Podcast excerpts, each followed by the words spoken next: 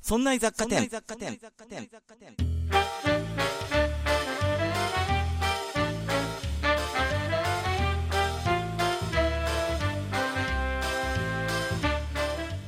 さあ、今週も始まりました。そんない雑貨店。この番組は、雑貨店店長の私、和田が、日常生活で気になったことを、ちょっぴりざっくり掘り下げて、お店に遊びに来ている常連の下平さんが、ふーん。と言って帰っていく。という番組です。お送りいたしますのは、和田と、下平です。いらっしゃいませ、下平さん。はーい、毎度どうも。さあ、えー今日はお知らせから入ります。はい。えーそんな雑貨店はですね、オーディオブックでも配信をしておりまして、うん。えーそちらはね、あの、有料版ということで、あの、はい通常の音声に加えて、おまけ音声が、まあ、おまけというか、あまりにも長いおまけがね、毎回毎回ついているわけですけれども、 はい。これはね、聞き放題プランで聞けるんですね。うんうん。で、まだ聞いたことないよっていう人は、そんないプロジェクトの、えっ、と、ホームページから、えっ、とね、2ヶ月間無料になるコードっていうのを配布してますんで、それを使うとね、2ヶ月間無料で、他のね、朗読とかも聞けますんで、ぜひともですね、使っていただきたいなと思ってるんですが、はい。そこでですね、えーえーと、聞き放題とは別に、特別版っていうのもね、作って売ってるんですね。はい。これがもうね、十何本作ってまして、その中でも人気シリーズ、はい。気になる観光っていうのがありましてね、おあれこの間つい最近気になる観光高尾山編とかってやってなかったと思うでしょやりましたよね。えー、また新しいのが作ら れてえ、今度どこどこですか、えーとですね真夏の江ノ島に行ってまいりまして 暑そう。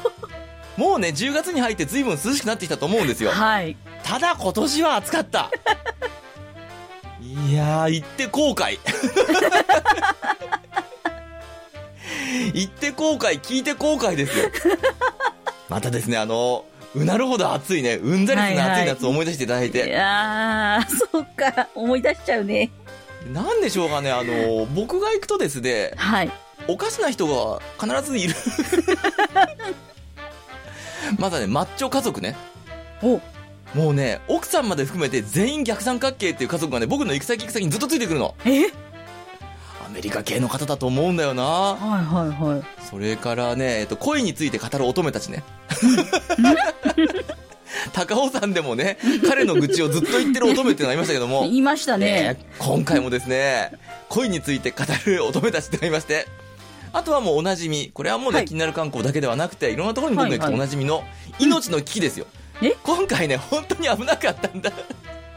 一何歩間違えたらね、して僕んね、死ぬとこだったんですよ。危なくて。何をしてるんですかいや、あるところを通過するっていうね、道筋があったわけですよ。はいはいはでい。、普段そこはとっても多くの人が行くし、まあ、うん景色も綺麗だねってとこだったんですが、はい。その日はね、誰もいなかったの。それ誰もいないはずだよ。風強すぎて僕飛んでかれそうになったんだもん。おー吹き飛ばされて死にそうになるって 危 いう、ない危ない。えーそういうのをですね、たっぷりお届けするえー特別編というのができましたん で、はい。これがですね、もう9月28日から配信になってるはず。はい。えーご興味ある方はぜひです ね、あの、うだるような夏を思い出していただいたとお思っておー。ります。さあさはあいさあさあさあ、じゃあ、今日のお話に参りましょうか。はい。えーそんな我々ほら、ポッドキャスト界のスターじゃない ですか。はおー、言い切った言い切ったこの人。おーねおーもう、スターでしょ。っていうあ。おかもう、ダークスターでしょ。ダークね。真っ黒に輝いててるでしょ。はい。我々のようにダークスターではなくですね、はいキラキラと本当に輝いているスター、うん特に銀幕のスターはい。ハリウッドスターでかっこいい人って言ったら下平さんどんな人思い浮かべます何人かいますけど、えー、どんどん上げてくださいブラッド・ピットとか。ブラッド・ピットいいですねはい。小さい頃ね似てるって言われたお、すごいじゃ母ないのですねか。母の子宮にいる頃はそっくりだって言わ れたあ まだまだ人間としての形があんまり定まってない頃はそっくりだって言われたー そ、似てそるれねは誰しもそっくりかもしれない。超音波検診した写真は似てるねって言われたさあさあ他には他にはえ、だってハリソン・フォードとかもかっこいいじゃないですか。はい正解 今日ねハリソン・フォードの話をするんですよおおいやー、これでね、何十分引っ張れるかと思ったら、わずか1分でしたね。 そう、ハリソン・フォードですよ。はい。かっこいいですね。もう80超えてるんでしょ、この人。そうですよ。全然見えないですけど今ね年。で80ですね。このこの方ね、うん1942年の4月13日生まれなので、はい。 80になったんですね、もうねうー。ん。いやー、いろんな作品出てるじゃないですか。やっぱりね、スター・ウォーズね。はい。半ソロ、もうな、かっこいいのの典型ですよかっこね。いいですよ、本当に。男はみんな憧れる、それからね、インディ・ージョーンズねう。ん。今年も新作やりましたね、5作目を。はい。 5作目んそんなもんなかったね。えー、 べえね4作目まで、いや、4作目もなかったね。えー、それからですね、 ブレードランナー。はい。まあ、この辺がね、SF 作品というかアドベンチャー作品としても有名どころで、まうあ、んハリソンのイメージだと思うんですが、はいはい。いや、他にもね、この方ね、パトリオットゲームっていうね、うん。まあ、サスペンスと言いますか、それから続編、はいはい今そこにある危機とかね、うん。あとね、逃亡者、フュージティブなんですね。うん。うん。うん。それからね、刑事ジョン・ブックとか推定無罪、推定無罪なんかはね、うん本当にサスペンス。うん。でね、弁護士役だったかなで、ちょっと弁護士事務所の女性と、うん結婚はしてるんだけども、はいもう不倫してしまって、あーその女性がね、殺されてしまうんですよ。おーで、どうも彼女はいろんな男性と関係を持っていたらしく、その中の一人に、このハリソン・フォードがやってる人がいて、うん。自分自身にも疑いかかってくるっていうね、そういうサスペンスね。それからね、心の旅なんていう、これも確かね、敏腕弁護士だった気がするんだけおどー。、はい。あのーこれはね、ハートウォーミングというか、うん。人間ドラマですね。うん。もうね、記憶喪失になっちゃうんです。はい。で、元は敏腕弁護士でバリッバリに仕事してた人は記憶喪失になっちゃって、読み書きから何から全部忘れちゃって、うん。うん。それをね、確か自分の子供にも習いながら取り戻していく、その中で改めて絆を作り直していくっていうような話だったかな。はい。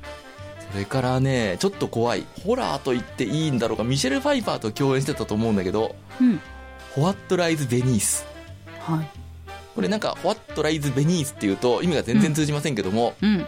あの、下には何があるっていうね、おー怖いんですうよ。んちょっとホラーだし、怖そうちょっと、こう、超常現象もちょっとだけ入ってくるような、うんそういったのもね、演じてて、本当にいろんな作品出てるんですね。はい。で、そんな彼もですね、うん。鳴かず飛ばずの時代が10年以上あったわけですよ。うん。よくね、あの、割と年いってから、さあスター・ウォーズに出るまでは全然無名だったんだよとか、はい。もともと彼大工やってて、それをね、偶然ルーカスに発見されて、ハンソロの役に抜擢されたんだよ、なんていうことはよく言われるんですが、うん。いや、それどこじゃないのえそれどこじゃない超偶然とね、本人の努力と計算の賜物で、今の地位を築き上げていったんですよ、彼は。おーなんていうお話を本日はしてみたいと思います。はい。それでは、そんな雑貨店、今週もそろそろ始めてまいりましょう。今週も、そんな雑貨店へ、いらっしゃいませ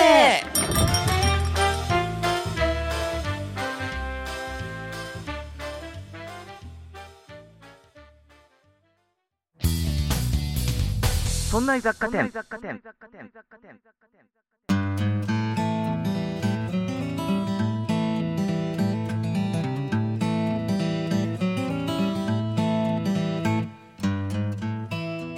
さあ、じゃあ参りましょはい。う。ハリソン・フォード大スターですよ。うん。今年で80歳。ね、うんオープニングでも言いましたけれども、1942年の7月13日生まれ。はい。生まれたのはですね、シカゴなんですね。うん。でね、お父さんがね、まあ、ハリソン・フォードってこう、ちょっと、まあ、エキセントリックというわけではないけれども、うんあの、独特の顔してるじゃないですか。はい。あれってね、やっぱりお父さんお母さんの由来に、こう、端を発してるんですね。うんうんうんお父さんはね、クリストファー・フォードって言いまして、はいアイルランド系のドイツ人。うん。うん。まあ、アメリカってね、あの、ドイツ系の人多いんですよ。はい。で、中でもクリストファー・フォード、お父さんはアイルランド系のドイツ人で、お母さんはね、ドロシー・フォードって言います。はい。で、お母さんね、ロシア系のユダヤ人なんですね。へえ。まあ言われてみれば確かにそっち系の匂いもするなっていうようなお顔をされてますが、うんうんうんうんでね、お父さんとお母さんの職業がね、はい。意外だったんです。お父さんね、元俳優なの。おで、俳優業引退してしばらくしてからは、なんか広告会社の代表取締役みたいな偉い地位についてたらしいんですが、はいはいは元俳優なんですね。い。へえ。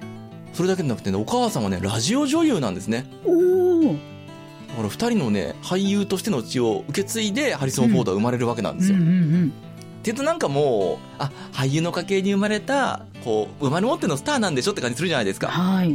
違うんですね。全く逆なんですね、彼。え小さい頃ね、いじめられっ子だったの。ええ。すっごいおとなしい少年だったんですって。うんだからなんかされても、じーっとね、黙って我慢してるだけなんですって。うん。うん。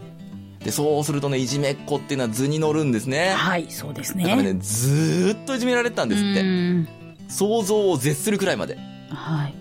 まあ、ちっちゃい頃って言ったでしょうんまあ、大きくなって小学校いじめられますね。はい。中学校、まあね、日本と学校システム違いますけども、うん。まあ、中学校7年生、8年生ってなっていきました。はい。中学生になってもいじめられてるんですうね。ん。じゃあ今度高校へっていうとね、日本だと、まあもちろんそれでもずっと苦しんでる人はいますけども、うんうん高校行くと環境変わってってなるじゃないですか。はい。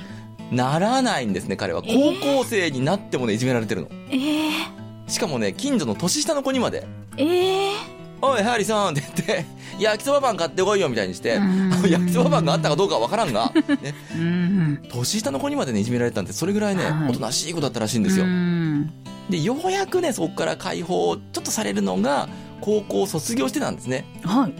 地元の高校を卒業しましてね、今度は、あのお隣のね、ウィスコンシン州っていうとこがあるんですが、うん。うんとね、そこのね、リポン大学っていうところ、300キロぐらい離れてるんですね。うん。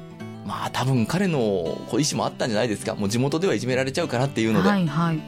で、そっちのリポン大学に進学しまして、うんここでね、哲学と英文学を専攻してるんですね。へえ。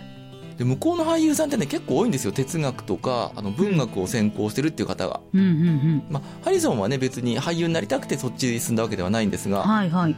結構ね、ハリウッドスターなんかでも、もちろん演劇をね、勉強するっていう人もいますが、文学とかね、うんあの、進学とかを専攻してる人って結構いますね。へえ。やっぱり物語とかね、こう、人間の気持ちとか、はいそはのい理解するっていう点じゃないですかうね。んで、えー哲学と英文学を専攻したんですが、はい。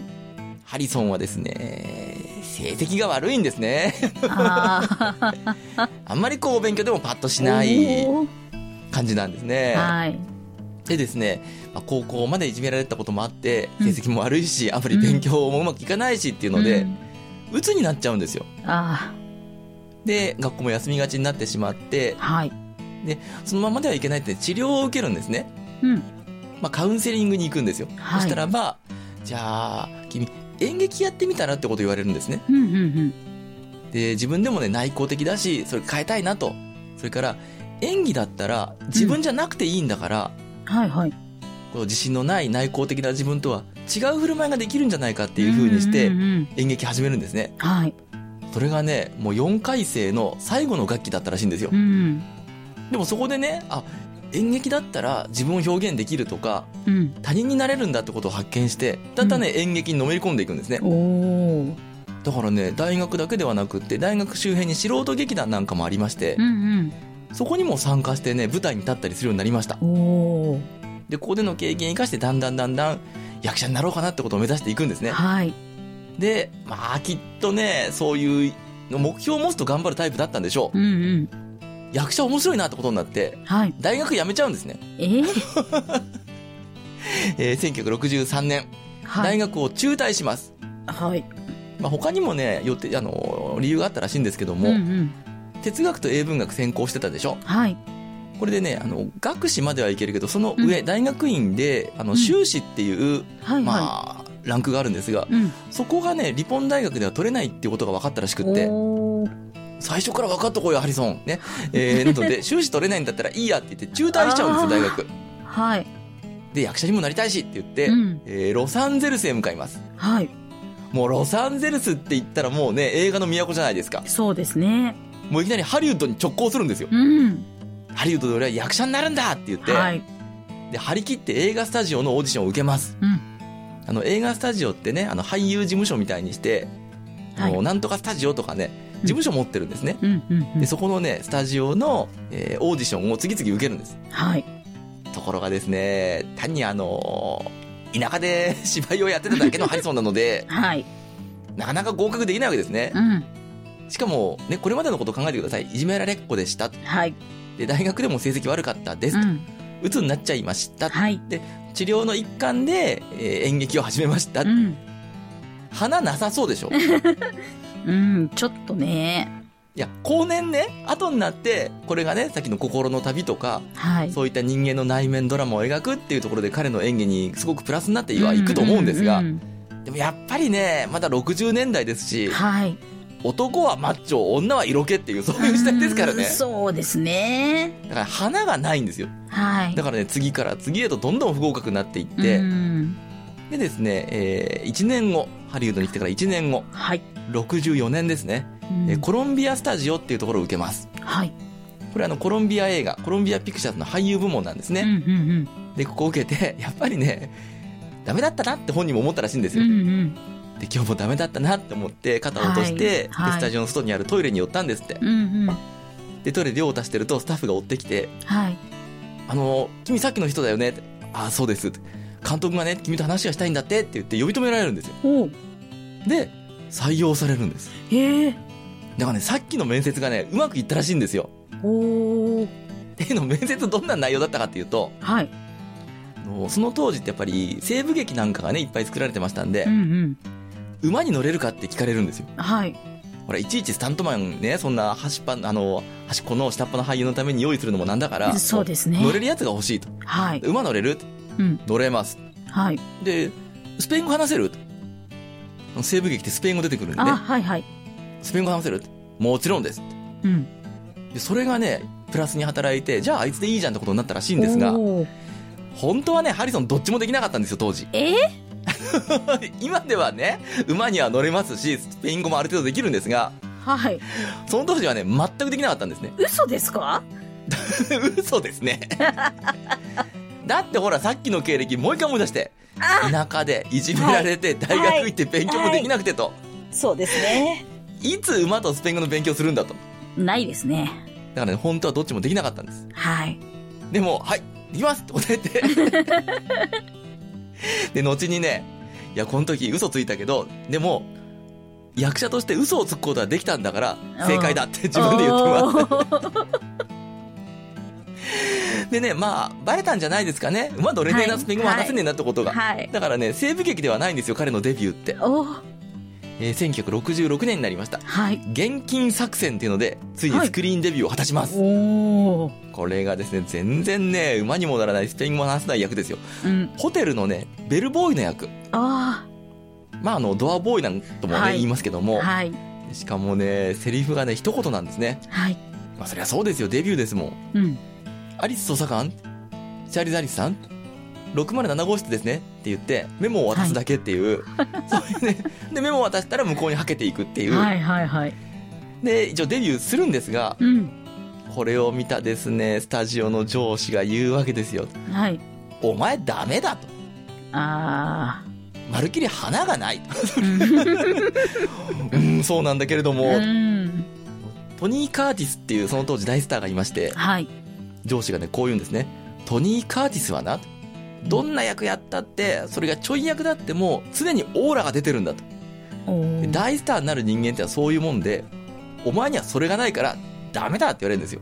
あいや、トニー・カーティスってね、本当に大スターでね、はいうーんとね、お熱いのがお好きっていうマリリン・モンローの主演の映画。あうんあれでね、マリリン・モンローと熱いキスを交わす人なんですね。おおで、それぐらいの大スター。はいでね、僕らが直接知ってる、まあ、直接トニー・カーティス知ってるのはね、そういった古くの映画なんですがう、んあのね、えーっと、奥さんがね、むちゃむちゃ綺麗なジャネット・リーっていう女優さんで、はいその人との間にね、娘さんがいるんですよ。うんこれは知ってる。結構多くの人が。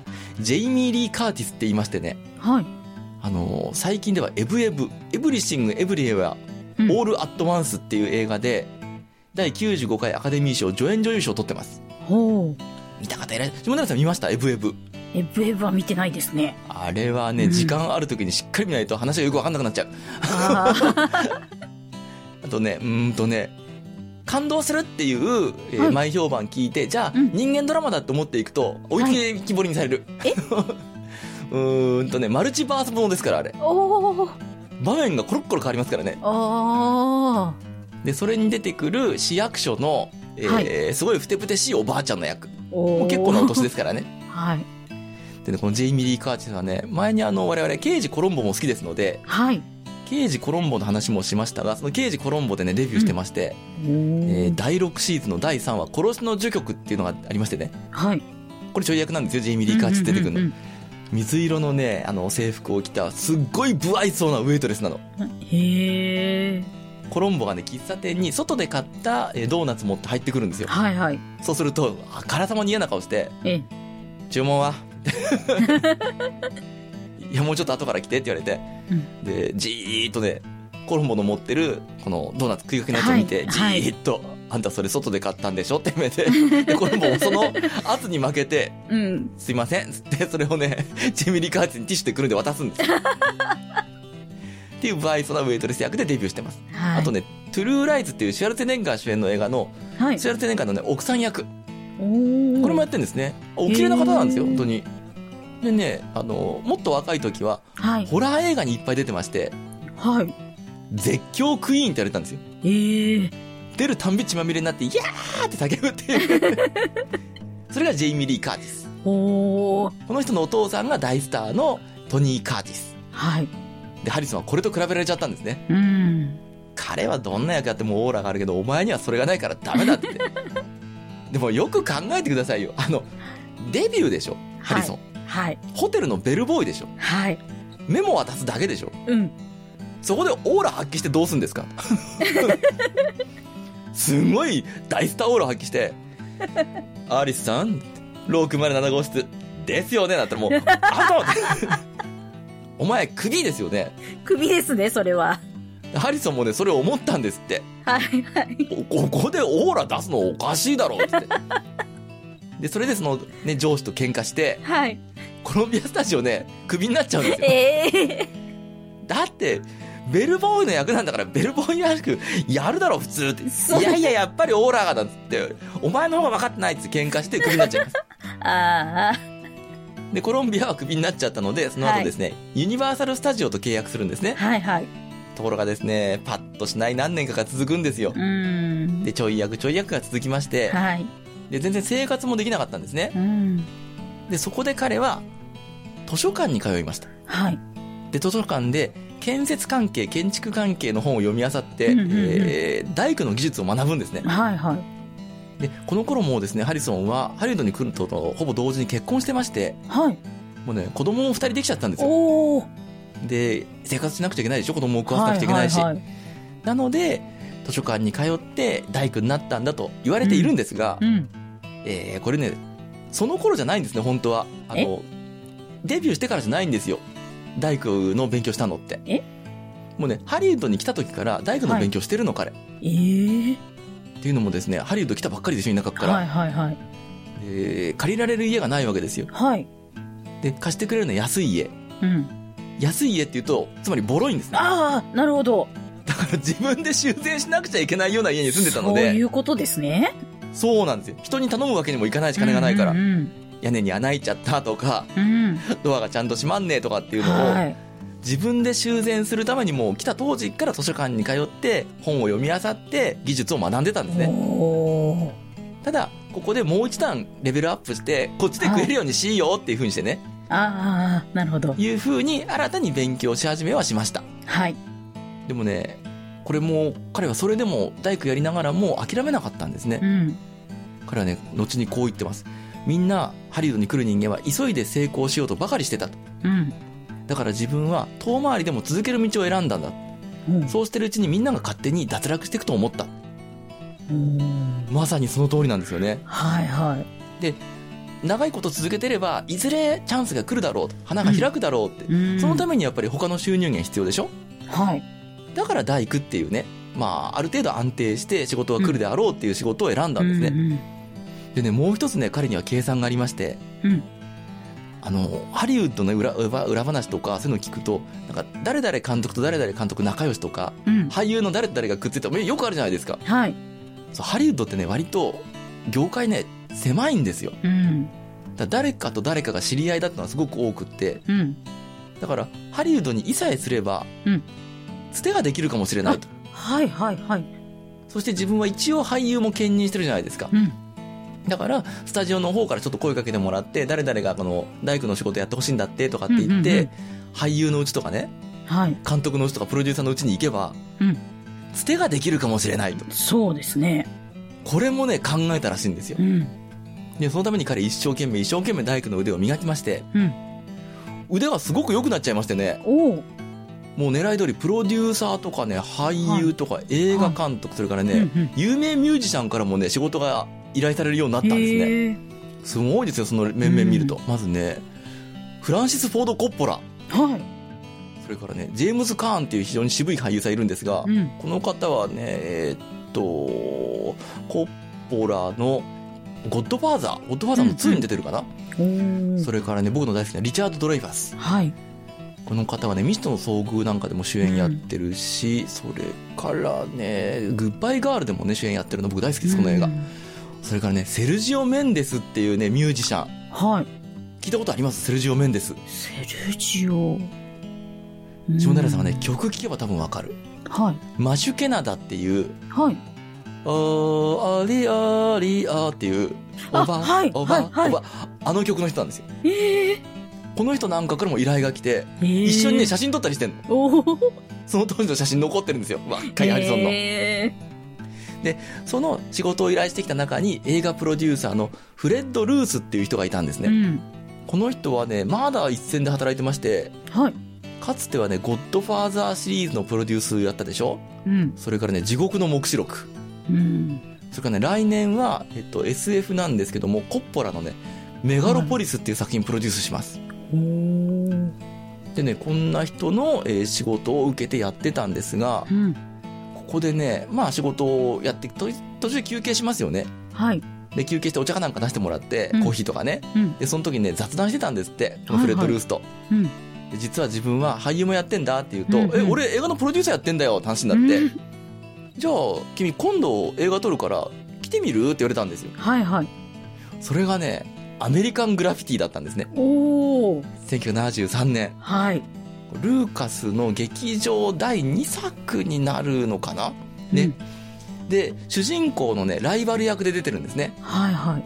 で、監督はジョージ・ルーカス。で、制作はフランシス・フォード・コッポラっていう、うん。未だにね、傑作って言われている、えー、ルーカスの代表作でもあります。はアいメリカングラフィティ。うん。これに出ることになりました。はい。で、ここでですね、えーハリソンは、持ち前のね、才能というか、これまで培ってきたものをね、大いに発揮するんですよ。はいはい。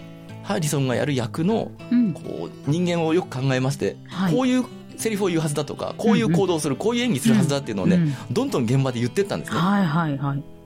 非常に積極的な姿勢を、うん。積極的、うーん積極的すぎる姿勢 を。えーこれはですね、後ほど、オーディオブック限定版の方で話をしてみたいんですはいが、はい。積極的な姿勢をね、見せまして、うん。これがね、制作のコッポラに気に入られるんですよ。おお。で、あいついいなってことになって、翌年、コッポラがね、監督、脚本、制作をやる、カンバセーション、盗聴っていう映画に出ることになりました。はい。こっからスターになってったかっていうとそうでもないんですね。うん。まだね、チラッチラッと出るだけなので、うんうんその後もね、大工仕事を続けまして、うん。はい。でもコッポラはね、彼のこと非常に気に入ったらしいんですよ。うんうん。俳。優としても、大工としても、は主い。に大工と して。で、その後ですね、コッポラからまた仕事の依頼が来るんですね。はい。その当時ね、コッポラはアメリカンゾエトロープっていうスタジオを作ってまして、うんうん。この辺のいきさつともね、多分コッポラと気があったと思うんだ。うん。あのね、なんでコッポラがね、アメリカンゾエトロープっていう会社作ったかっていうと、はい。これ映画制作スタジオなんですね。うん。あの、ハリウッドってもう大きいスタジオが牛耳っちゃってて、うん。もう年寄りが牛耳ってると。老害だと。うん。であいつらが好き放題言うから映画が面白くないんだって言って、うんうん俺たちは俺たちで作るんだって言って、自分で自由に作れるように作ったのがアメリカンゾエトロープっていうスタジオなんですよ。へえ。だから、なんでしょうね。反骨心があるというか、はいはい。やってやるぜっていうのが好きなんですね、コッポラうね。ん。で、そこで、ハリソンにですね、えー大工仕事を依頼するんですよ。はい。ここにオフィスがあるんだけど、オフィスにね、立派な玄関が欲しいんだと。ほなんか柱がドーンとしてるようなう。うね。ん。それを作ってくれないかって言って、ハリソンに。はいハリソンね、多分がっかりしたと思い ますよ。あ、また仕事の依頼来たと思ったら、うん。玄関作ってで しょ玄関作る役ですかって思ったら、本当に玄関作ってなんだもん。あでもハリソン真面目ですからあ。ね。はい。よっしゃ、わかった、任しとけと。うん。で、大工道具持って、で、えーアメリカンゾエトロープのオフィスに行くんですね。はい。で、トンテンカントンテンカンやってると、うん。ここで奇跡が起こるんですよ。はい。その時ね、アメリカンゾエトロープのオフィスで、うんコッポラはね、ある人と、次の作品の話をしてたんです。はい。そのある人というのが、ジョージ・ルーカス。うん。次の作品というのが、スター・ウォーズだったんですね。おお。で、ここで、スター・ウォーズに出てみないかと言われうん。ませんえ 言われません言わないんだ。多分ね、ある程度うるせえなと思ったんじゃないですか。カンカンカンカンやりやがってあと ー。あー俺たちが次の作品でどうしようって、主にね、キャスティング会議をしてたんですよ。あーはいはいはい。誰がいいかな、あれがいいかな、なんて話をしてるところで、トンテンカン、トンテンカン言いやがってと。うん。で、まあ、ルーカスの目に留まったんですね。あんまりうるせえから。いあんまりうるせえからかどうかわかんないけども。で、君俳優やってるんだってと。あ、そうなんです。じゃあ、あの、出演依頼としてではないんだけども、今度ね、再ある作品で、お姫様、レイヤ姫ですね。はい。レア姫が出てくるんだと。で、この姫を今オーディションしてるから、このオーディションの時の姫の相手役としてセリフを読むお仕事やってくんないかって言われあるあ、んですなよ。るほど。はいはい。そもそもね、あの、ルーカス、まあ前の作品でね、使ってはいるので覚えてるとは思うんですけども、あの、もう前のアメリカングラフィティで出たうん。主演級の3人、ハリソンも含めて、はいはいこの人たちをね、使うつもり全くなかったんですね、スター・ウォーズでう。んはい。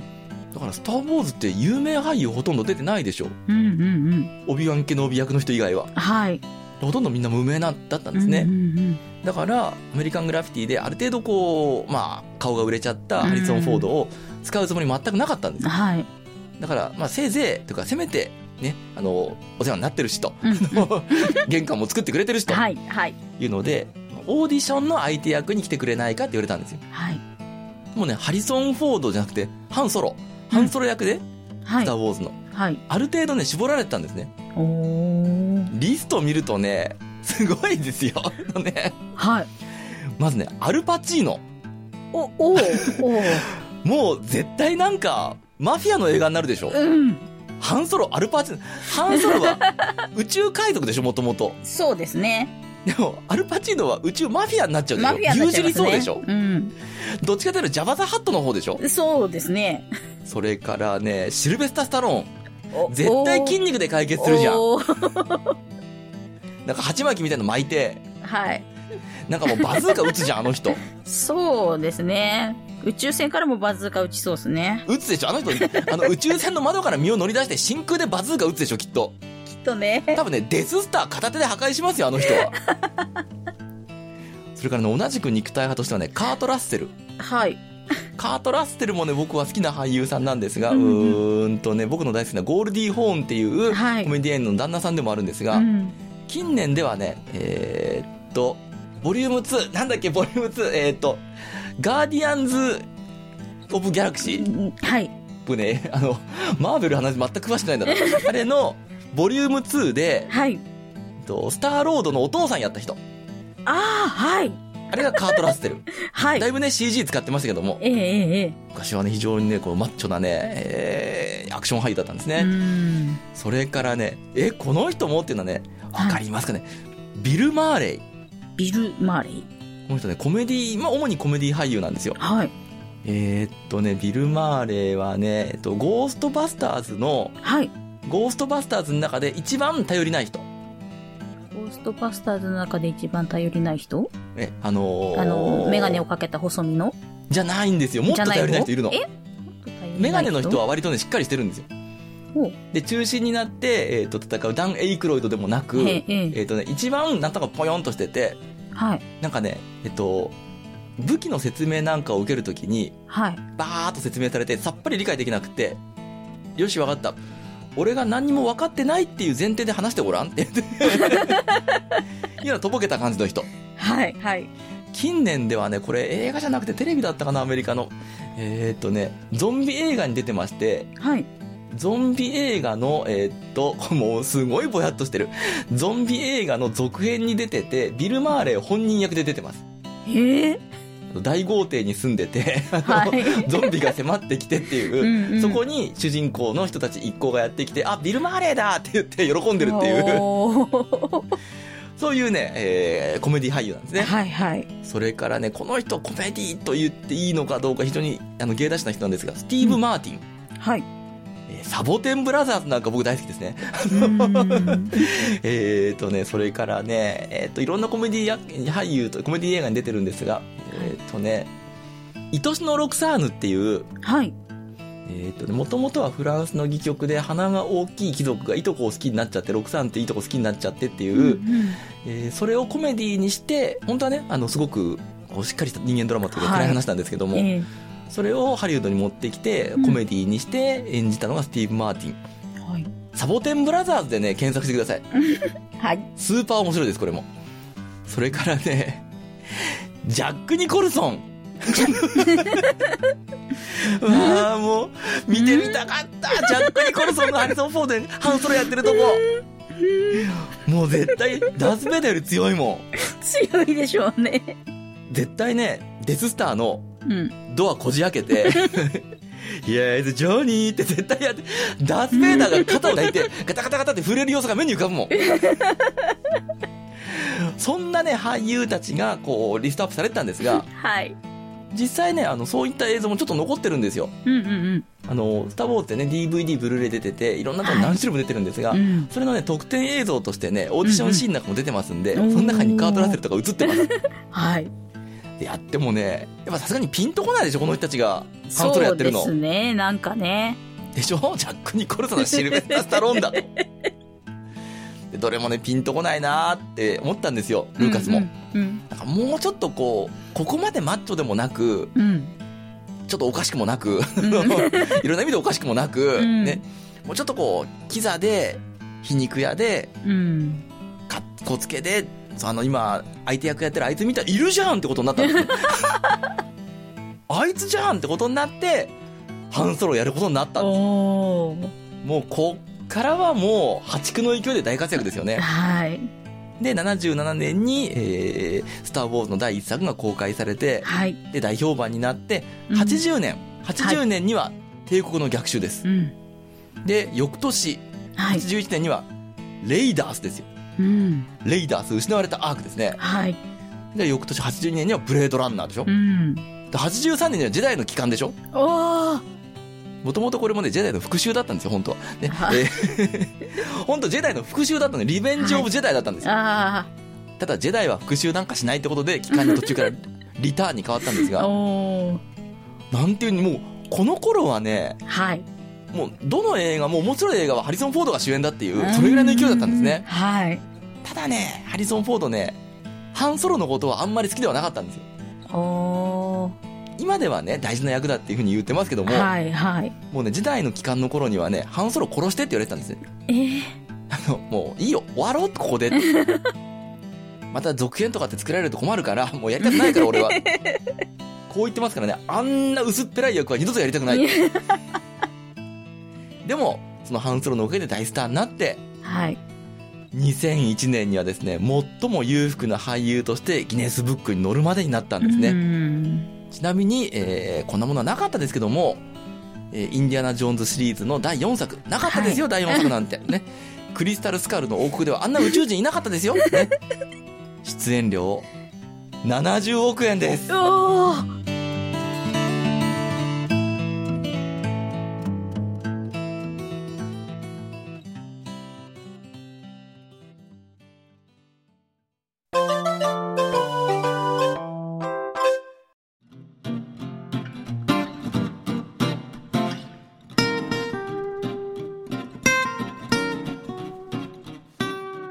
いや、やっぱりかっこいいハリソかっこいいですよ。ン。かっこいい。ハリソンはかっこいいですよ。うんもう、生まれ変わったら、ああ、なりたい。 なりたいといっぱいいる 僕。いや、でもね、えーあの、もちろん顔としてもね、顔もかっこいいですが、うんなんか人生がかっこいいもん,、うん俺はこれをやるんだって決めたら、どんな手を使ってもっていうね、はいはい。そうにこう、こだわってやり続けるっていう、んで、その通りになってるじゃないですか。はいやり続ければいつかっていう。そうですね。まあ、それをね、周りで支えてくれた人もいるんだろうしね。んんいやー、他にもね、たくさん映画出てるんですよ、この方。はい。もうね、ナバロンの嵐とかね、うんそれからね、アメリカングラフィティ2にも出てるし、うんそれからね、地獄の黙示録にも出てるんですよ、実は。えーなんていう風にいろんな作品本当にいっぱい出てますので、うんえーぜひともですね、皆さんから、俺のハリソンっていうタイトルで、いいですね。